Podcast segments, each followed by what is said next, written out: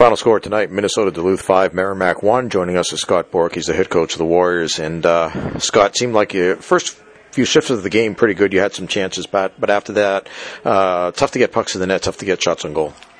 Yeah, you know, they play a really tight checking game, and they're a very difficult team to get space on, particularly in the offensive zone. And, you know, you got to shoot, and you can't try to penetrate that you know, with your feet. You got to shoot, penetrate with the puck and get pucks through, and then get to the next puck fight, which hopefully will be at the net front. And we just didn't do that. You know, I think we did it early in the game.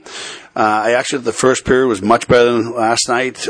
We played pretty well, gave up that goal. I thought that was kind of a disappointing one to give up because of how we had played to that point. And then the second goal was really a backbreaker. There was just no reason for it. Turnover by us, and you know, goalie on our heels, and it just was that second goal in the second period really, I think, deflated us a little bit. And, you know, I was pleased the way we fought back, but up until the third period, I thought, you know, we were a little outclassed, and unfortunately outclassed and a little bit outworked. And I thought in the third period when we put our work boots on, it became a pretty good hockey game, and we played much better. Yeah, I was going to say, Chase Greasehawks' goal there in the third period, even though you know, you still had a hill to climb at 4-1 at that point, really gave you guys some life there, and the next few shifts were pretty good. Maybe if you pop the next one in to make it 4-2, then suddenly you're back in business. Well, that was the hope. You know, if we make it 4-2, we're going to pull the goalie, pull him early. But we just couldn't get over that hump. You know, we blew one over the net. I think we had a great look at 4-1, and the goalie made a couple saves. Huey made a great rush, and then couldn't get the puck inside. You know, Hugo Esselin and Ryan Nolan made some big man plays in the front of the net. But, hey, the goalie played well at that point and was able to keep us out of it.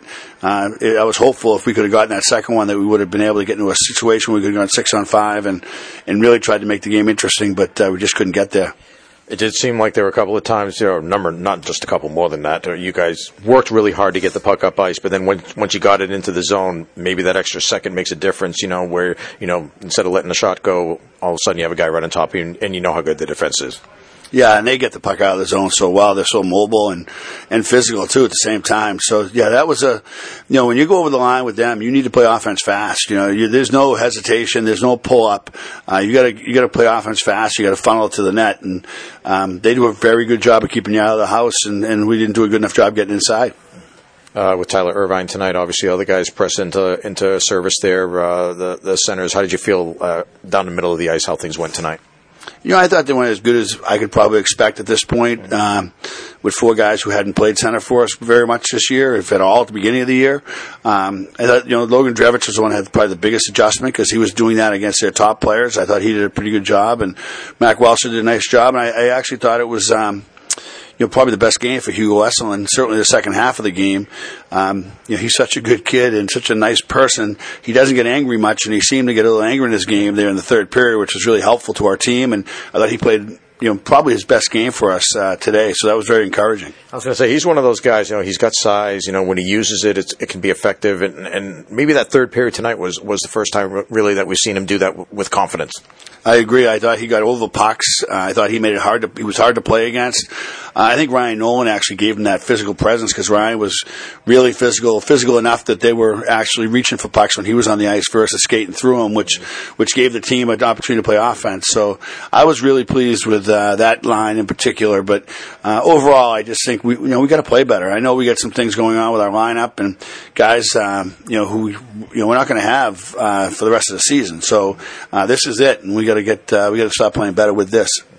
When you look back at the two games here against UMD, of course, the defending national champions, but they come in. How will you look back at these two games against them?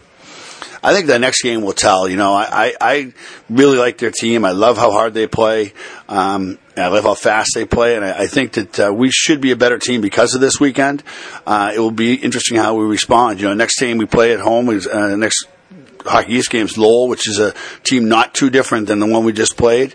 But as far as getting prepared for Lowell, this is a good time to do it, and I think that UMD did a really good job for us. I always want to play, I think I said this to you earlier, I always want to play UMD and Union, and as far as non-league games, I think they play the game the absolute right way.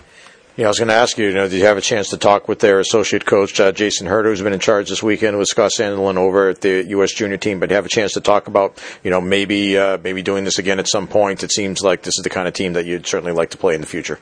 for sure. We'd love to go back out there, and you know, our schedule's done for next year. But you know, I've already talked to Jason about the possibility of us revisiting this series maybe 2 years from now, with us going back there and then having them come back here the following year. That would be I think we're in. The growth of our program right now, I think we'll be a lot better prepared for them a year or 2 years from now. And so it would be exciting to measure ourselves at that point. So that's what I'm hoping can happen. We're going to certainly work hard to make it happen.